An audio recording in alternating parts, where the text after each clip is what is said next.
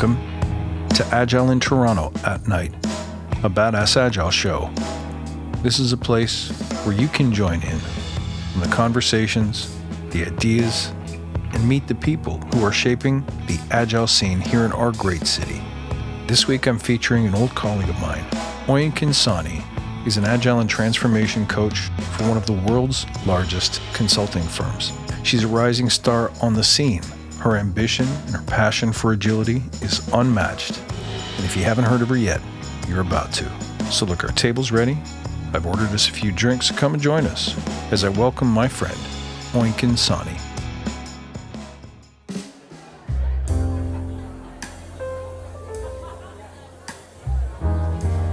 Oyinkan, how are you? I'm doing great. How are you, Chris? I'm wonderful. It's great to see you. Absolutely. Oyinkan, how are you managing through this time? Everything's changed. You're working at one of the big downtown offices. How are you adapting to the changing conditions? You know, it's um, it's definitely different. But if you had asked me this question, Chris, maybe four weeks ago, the answer might be different. But I think I'm uh, adapted to this new way we're working. So I'll say I'm doing very fine. You feel good about it? I do, actually. I'm glad. Now I do. Yeah, it was scary at first? Scary at first. At first, you know, it was more of what is happening, what's going on in the world. But now it's it's um, it's sort of come to the point where I'm able to count my blessings, you know? More of um, I'm able to have more time with the kids. Awesome. We never used to do like uh, sit-down dinners. We do that every day. Wow. So. That's so fantastic. It's been okay. Well, listen, let's grab your drink. Cheers. Good to see you. Yeah, same here. Good to see you. All right. Tell me a little bit about what you've been up to, because we used to work together. And you're yes. one of my favorite people to work with. From the day I met you, you had a giant smile on your face. And you were so welcoming and so cool. And you challenged me on day one. It's like, you're going to pronounce my name correctly by the end of this meeting. And I never forgot it. I remember it, that. Right? So I remember that. What a great day that was. Get me up to date on what's new, because I haven't really worked with you in, let's call it six, eight months. Yes. Uh, yeah, absolutely. It, it's been, it's been really good. And you, you definitely, you're one of those people um, I'll never forget, because, you know, coming into our practice and just, you know, changing the way we think about delivery has just it's just changed, you know, our paradigm, and and it's been great. And the the seeds that you've sown has definitely germinated and it's spread. And you know, just to give you a quick, you know, three sixty, so we're still very we're still definitely on our agile journey. We're still going down that path. And um we we started planning the change canvas before you left. Mm-hmm. So that is something that we've kicked off, and uh, we've taken it to eight teams right wow. now. So we're we're almost done with that. So that's going strong. And one thing that I just thought to to, to mention was, it was on Friday, and I was talking to somebody from Human Capital, and and she was like, so really, well, what is what is agile? Because, you know, I'm confused. And, you know, she went on and on. And I said, I said, think about it. And she, she she made a point. She said, no matter how well I become agile, if the people I'm working with don't understand it, you know, we're still not going to move, you know, forward. We're not going to move the dial. And I and I said, think about agile as though it's about happiness, because if you're able to do what you can, knowing that, you know, you're putting the most important things forward, knowing that you're moving the dial, that you're using your agile mindset, you will be happy knowing that you may not be able to change the world, but you can change that piece of, of your world that affects somebody else. And she just nodded, and she was like, oh, I never thought about it like that. And I think that just resonated with her about the agile, you know, the happiness. um, and I and I actually do believe that, because it was something you had said um, when you were with us about, you know, better focus, happier clients, happier teams, making better things. So technically, uh, if we're able to be agile and think with an agile mindset, we will definitely have a happier uh, perspective and outlook on what we're doing and on life. That's great. No, I like the way you put it, that it's it's kind of like happiness. That's a great way to sum it up. Let me let me ask you this question. When when you and I first started working together, you were new to agile, and you I've obviously learned a lot since that time. So what are some of the things that, you know, I have a philosophy on agile, I have a specific way of looking at it, but what's what's emerged for you? Yeah, you know, to, to answer that question, I'll say, in the words of Lao Tzu, the journey of a thousand miles begin with a single step. So you're right. I had heard about agile before meeting you, but I wasn't a practitioner. I wasn't using it. And I've been taking one baby step at a time, and I never claimed to be an expert, but the more I use it, the more I realize, you know, this is something that I, this is how I like to think. This is how I like to work. This is how I like to see progress. And I like to see that, you know, we're putting the most important things first. We're making it human-centered. We're putting people in the heart of what we do. So yeah, for me, I'll, I'll say that it's, it's definitely, um, agile is a philosophy that people should take note of, and if if you haven't heard about it or you haven't investigated it, it's something that you should definitely look into. Now, where do you think it is headed for the organization once you get back? What do you think will change? Do you think it will impact the rate at which agile is spreading or the places where it was becoming adopted, or you think it'd be somehow interrupted? Uh, you know what? I, I, I don't, you had uh, said when we go back, I, I don't know when we will go back. Um, but what I know is that work hasn't stopped. Right. And the people that have no idea what agile is uh, and say they're being agile would always be there. But I, I still don't tell them they're wrong, because I would rather they use the term, which means that they do have um, some kind of passion about what agile is. They may not know. So my job is to ensure that I make available instances where they can learn about what agile is and see how they can use it in their day-to-day life. So, you know, promoting that growth mindsets and just making available like training and and thought leadership is where I and my team have come in in the organization. And I know you'd be good at that, because you're a teacher, you're a helper, all those wonderful qualities that you have. Uh, do you find that, I don't know, is it moving past I T at this point? Or do you think large organizations will always have a bit of a challenge finding room for it elsewhere, outside the technical? It's a really good question, Chris. It has moved past I T, like the innovation lab. And um, so any organization that has a, a space that they call innovation would always like the idea of agile. Now, to what degree they will use the concept is another thing. So being able to use a little bit of it, I believe that can happen in big big organizations, but being able to use it in its entirety will be difficult, because um, there there is a lot of processes and standards and gateways that large organizations have put in place, that just being able to make a switch, um, it'll be difficult to change everyone's mindset at once. But sure. I, I still see it happening. It's just going to take a while.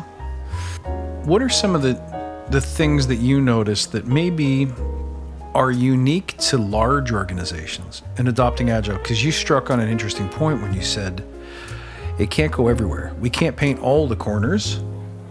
We're going to get as much of the room done as we can, as makes sense. Do you think that's a challenge unique to big multinational organizations? Uh, I think it's a challenge unique to human beings.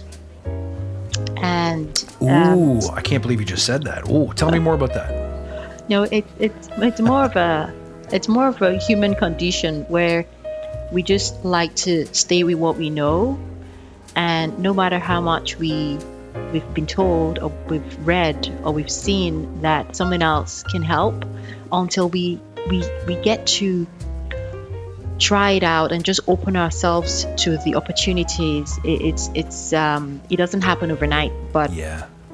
Um, one thing that has really worked for us though is teaching the agile mindset. So when we try to go to like a D A or a Scrum or um, a SAFe, you know, p- people, you can see like their eyes cloud over, and they they, they, they just they, we've lost we've lost them. But when we're talking about, you know, like the agile ceremonies or the manifesto, doing the most important things first, and seeing how, you know, you you should definitely value the collaboration over the negotiation. People can relate to that, and they can easily try that. And um, a lot of people, you know, everybody's so busy. Everybody's so, so busy. And yeah. I wonder what we're doing that. Yeah. The time to actually learn the theory is is not there for um, for majority of people. So what has worked uh, for me when trying to um, share this gospel is... talk to them about the mindset and use speak to them in their language, like use what they're going through and then talk to them about that. That has, you know, made it really stick. And yeah, I didn't mention this to you, but um, L and D reached out and said we had done uh, a lunch and learn while while you were still with us. Mm-hmm. That we it was titled Failing Fast or so, and they just really liked that concept and wanted us to do a whole series on failing fast. Nice. And embracing failure. So those kind of keys to agile success is easy to spread. Um, from time to time, I wonder, I don't want to give people just, you know, the happy-go-lucky part of agile without the real work, but I would rather that people still embrace that than nothing at all. Mm-hmm. You mentioned learning and development, or L and D. And then you yeah. mentioned like an innovation lab or an innovation arm. Do you have you found, since you've been pretty much leading the practice at this point, have you found that there's areas of the organization that's more amenable? Like if, if you had to give advice to someone who is starting a large-scale transformation, where to focus and where to wait? Do you have any insight on that? Or is it just you never... Sometimes it feels like it's just a networking exercise and... You meet who you meet, and people are interested who will be interested. But have you noticed any patterns at all? Yeah, if you're starting a large uh, transformation, which uh, we, we, we recently started actually.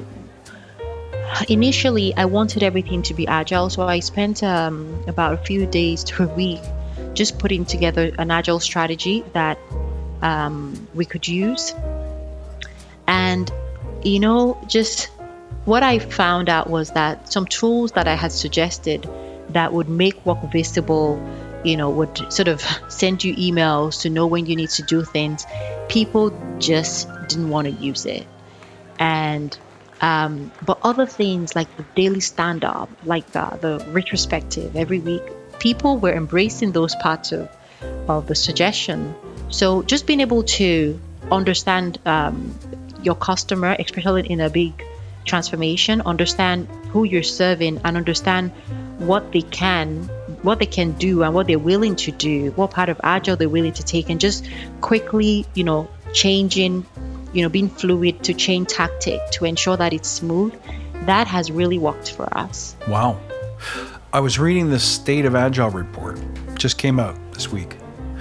And one of the things that's interesting is they break down which among the agile practices people are adopting.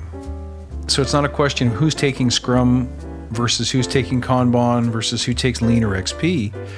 It's who's adopting stand-ups. And of course, stand-ups is, as you observed, the number one. Everyone's pretty much doing stand-ups, eighty plus percent. What people who are doing Agile who aren't doing stand-ups are doing, I have no idea. I don't want to ask. And then after that, it's it's demos and retrospectives, I think. But the one that nobody never gets mentioned is backlog grooming. Right. So we, we have a ton of agile adoption, but we still don't really have a structured way of making a list of all the things we want even though we may not get them now. And that, I'm starting to wonder, does that mean that people are saying, well, I want all of it, so there's no point in grooming a backlog, just give me everything?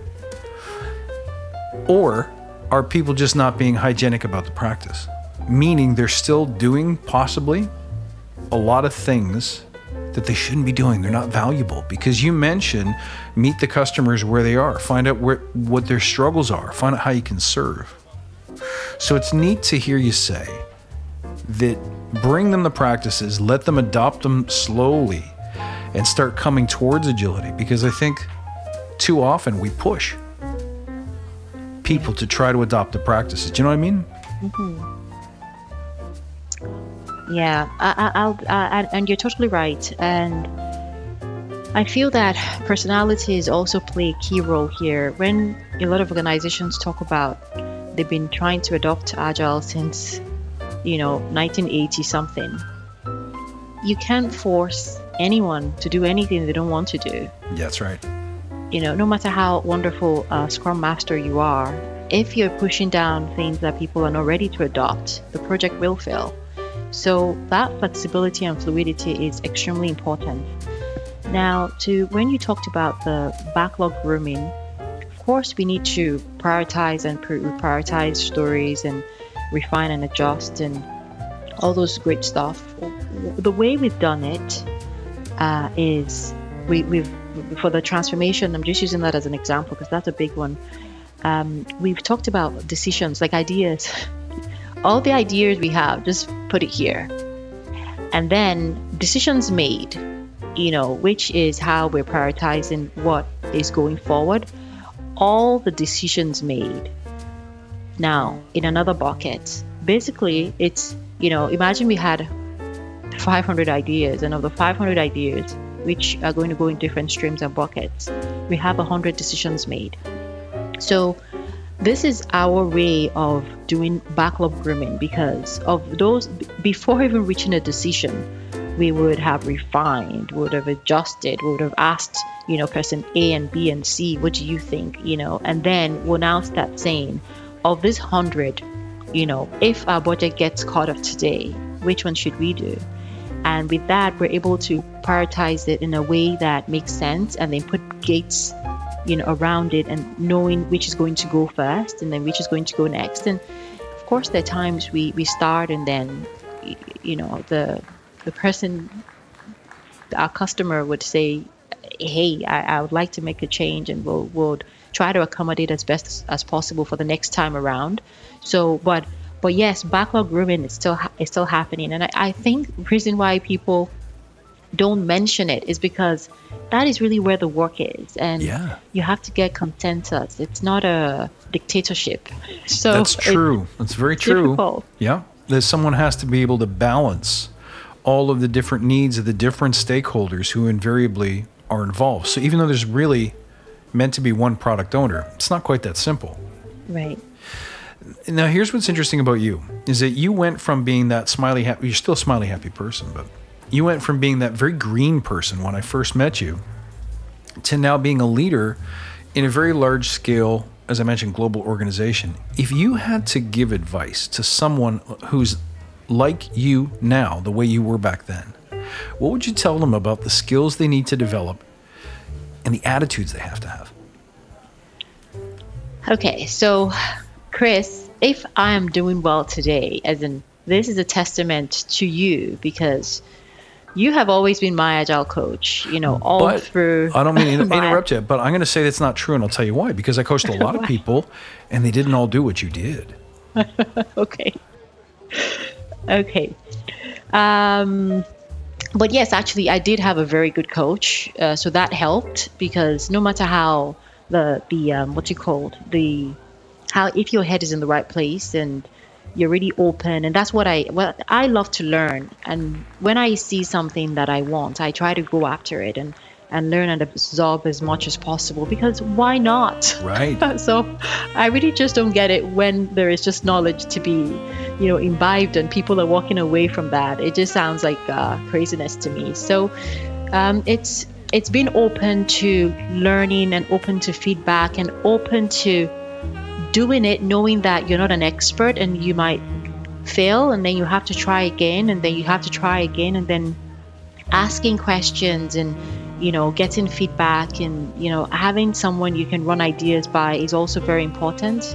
Knowing that they will, they have more knowledge and more, you know, uh, years of experience down their belt, and they'll be able to give you, you know, point you in the right direction and give you, you know, the right tools and uh, techniques to set you up. So that's what I would say to anyone who's trying to to start out.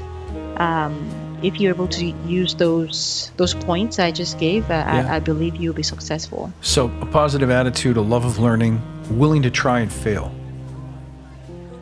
Yes, and, and definitely having someone, maybe a mentor, a coach, or somebody that you can run ideas by would also help. Good point. That's a really, really good point. And you had a lot of good coaches. It wasn't just me.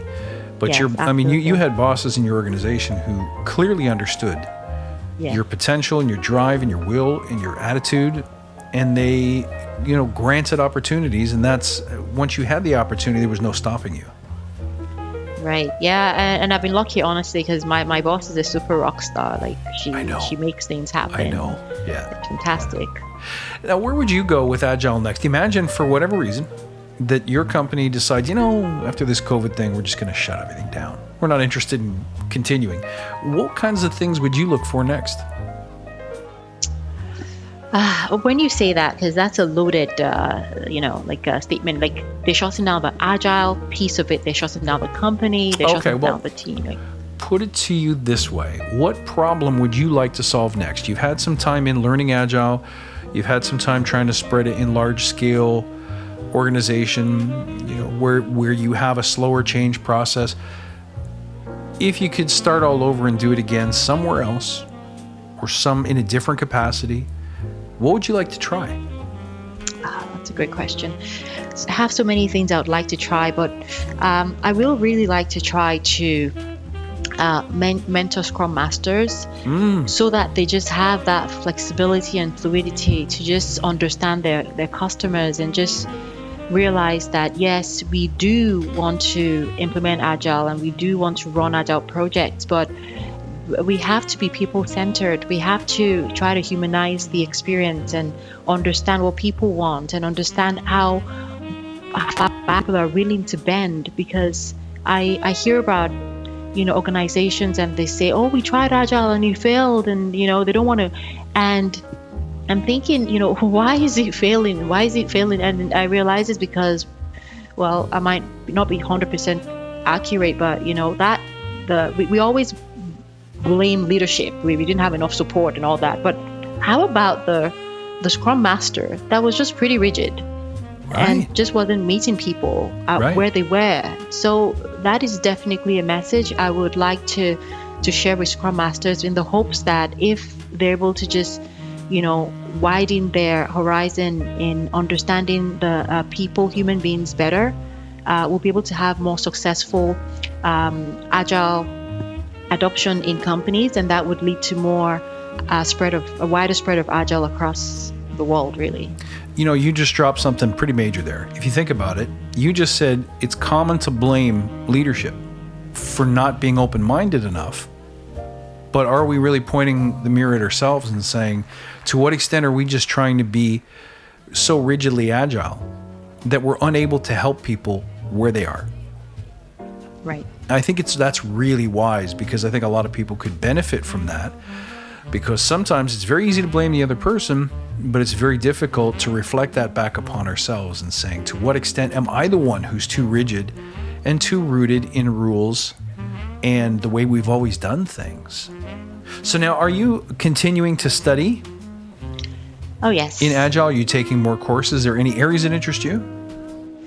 Everything. I just try to uh, I, I always feel I probably don't know enough, and I can do better, and I can know more, and I can try different things, and I can see, you know. So every time I, I do listen to Agile podcasts. Uh, the Bad, Badass Agile is a great one. Well, that's the best one to start with. Yeah, just in case you've never heard of it. Just yeah, in case. You should, I'm gonna check it out as soon as we get off. As soon as we get done with dinner, I'm gonna I'm gonna go and get that. Uh, I'm gonna put that in my playlist. Yeah, awesome. And uh, yeah, so uh, the truth is, you know, I have two kids, and you know, I have a, I have just so much going on that yeah. I do want to study, you know, more than I have time to. So having, you know, knowledge in a form of something I can listen to has really helped me. Yeah, bite-sized education. What's it's your What's amazing. Your thoughts on that? Oh yeah, that's that's really amazing. Like, you know, I'm just having lunch, and before I finish eating my food, I've learned some new concepts. How awesome is that? And didn't didn't you do something back at the office yourself, a bite-sized learning program that I think you were starting at one point? How's that? How's that? What's the response been? Oh yeah, it's great. Uh, you wouldn't believe it, but we're having more people join uh, like bite-sized lunch and learn now that we're home than when we were in the office. Why do you think that is? I don't know. Initially, I thought maybe people were just bored, you know, like it's nothing to do, maybe. And just thought, well, maybe let's just do- jump jump in, and and then I thought maybe. Uh, They're not sure. I, I don't even know. I just didn't want to think. All of a sudden, they just had a mind change. I have a thought. I wonder if it isn't because when you're at the office, you're walking to and from your next meeting, what have you, and someone's always like, hey, what's going on? How was the weekend? Like, there's always someone who's catching you That's and true. wanting to spend some social time. And now we don't really have that. Meeting starts, at, you know, when the Zoom call starts, and meeting ends when the Zoom call ends. And there's no moving around. There's, you know, what we used to do, you and I used to go down the elevator and hit the Starbucks and grab a coffee. Right. And and kind of make social time and meeting time blend into one. And that doesn't exist anymore. I wonder if people, it's not so much people are now getting more curious, but perhaps back then we just felt we couldn't spare the time. You're you're right. Yeah, it's, it's I'm sure it's definitely some of that. Um, You're right, you know, because like lunch and learns happened during, you know, lunchtime when people would want to go downstairs. And even if they wanted to join, you know, they might get stuck in the food court or, you know, and talking to someone. But now, you know, it's everyone is home. So we're getting more people and we're trying to keep them, um, you know, educated and have fun at the same time. So that we hopefully we will change the world one person at a time. Well, you you said it begins the, the journey of a thousand steps begins with, how did you say it? And I uh, read Lao Tzu every day, but this is not my favorite Lao Tzu quote. But it's the journey of a thousand miles begins with a single step. Step exactly with a single step. And so it is, I believe, with growth, that if you try right. to bully or push all of the transformation in one shot by having the entire organization sit up straight and obey and adopt these agile principles, you're going to have mayhem. I don't think it'll work. Right. Now, you brought up something interesting in talking about why bite-sized learning sessions are more well attended now. There seems to be a lot that we're learning about things that we assumed to be true, that mm-hmm. once we're no longer able to co-locate, be together physically, be out in public, we're learning, hey, we actually can do without. We were wrong. Things are possible that we didn't think were possible. Yes. So I'm wondering if there's any stuff that you're seeing, whether it's your personal life or your, your work life or, or agile life, are there things about this forced disconnect that all of a sudden made you realize, oh, hey, we actually can make time for this. This is actually possible. There's no such thing as can't do. Oh, yeah. So, yeah, I have quite a few. So I always felt, you know, going to the office, like when I'm in the office, I'm on my A game, I get work done. I, but now I, I'm still as effective, even if no more so, and I'm not going to the office at all. So that's something I had thought um, wouldn't work, and it's working perfectly. I'm not in the office at all, and I'm getting like a lot of work done, like great work done. Awesome. And um, I never really used to have time for exercise. And I used oh, to tell myself, yeah. mm-hmm. going up and down the stairs, you know, in my house, or just, you know, running to pick the kids from activities was exercise enough. But now I have time. Isn't that great? This and so is great. Are you, I have time. Are you doing uh, at-home stuff? Yes, what I'm do doing, doing at home. So I do yoga with uh, with Adrian, um, some online yoga class.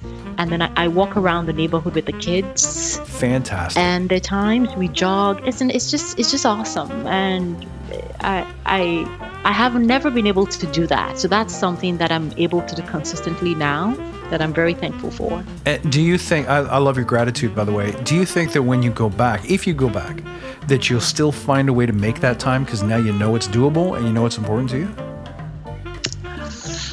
Uh, I, I would I would love to, and I would try my best. The thing is, so my kids have, like, uh, my daughter has uh, violin class and swimming class and taekwondo and tennis, and my son has soccer and he has guitar and, you know, piano. And so the thing is, I'm the driver, having to chauffeur them up and down, and then get home, and then we all try to make dinner and eat. It's like, I'm just exhausted, and like, that's enough exercise for one day.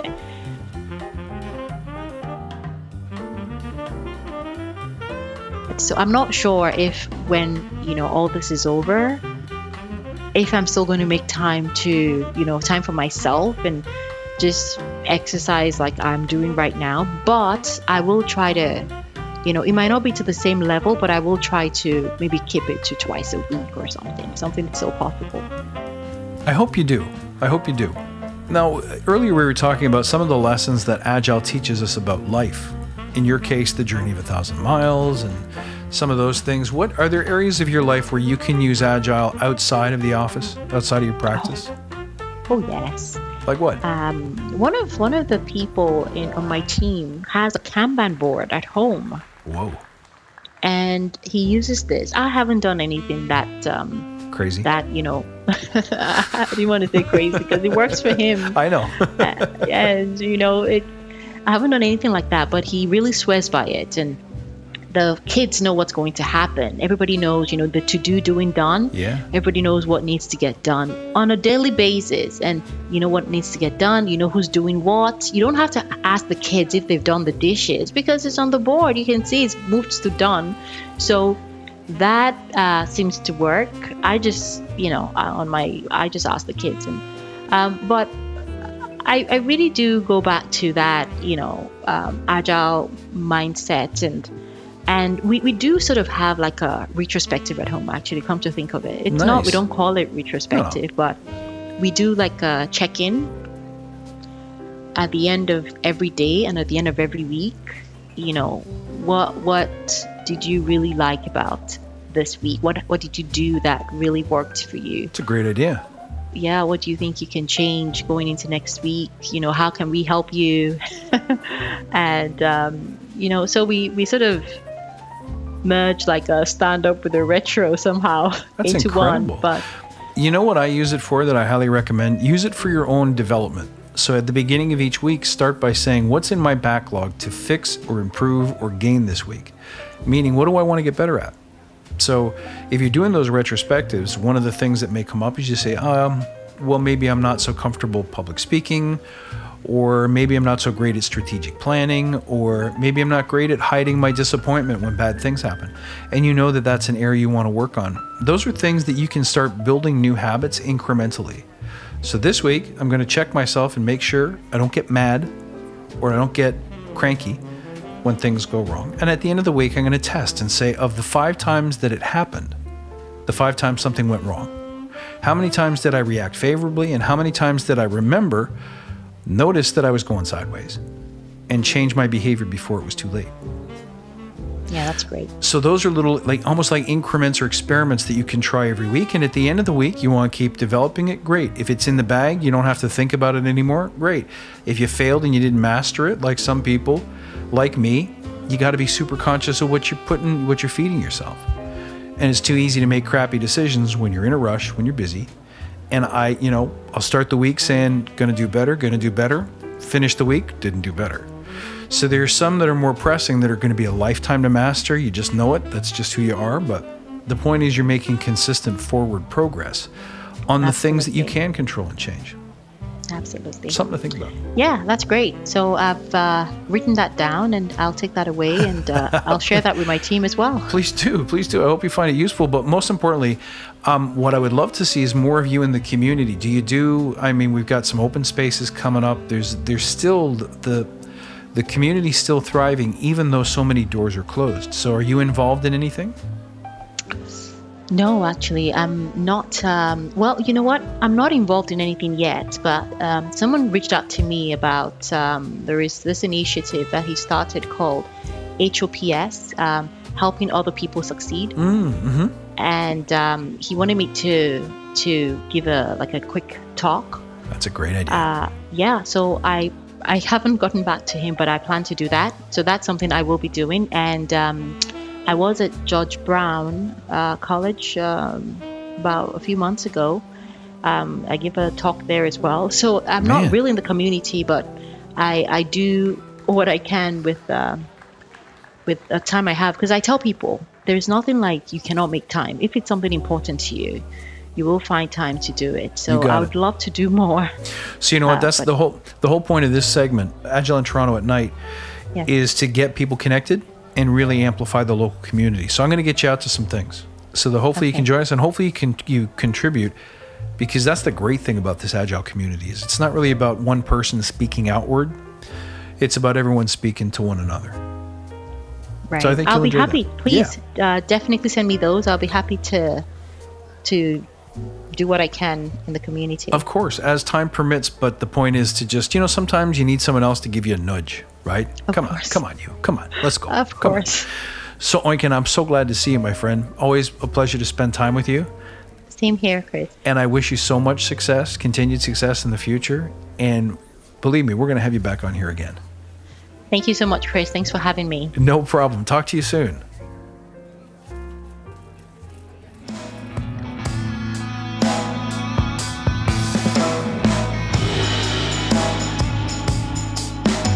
There it is. Isn't she great? Keep an eye out for her. She's doing great things.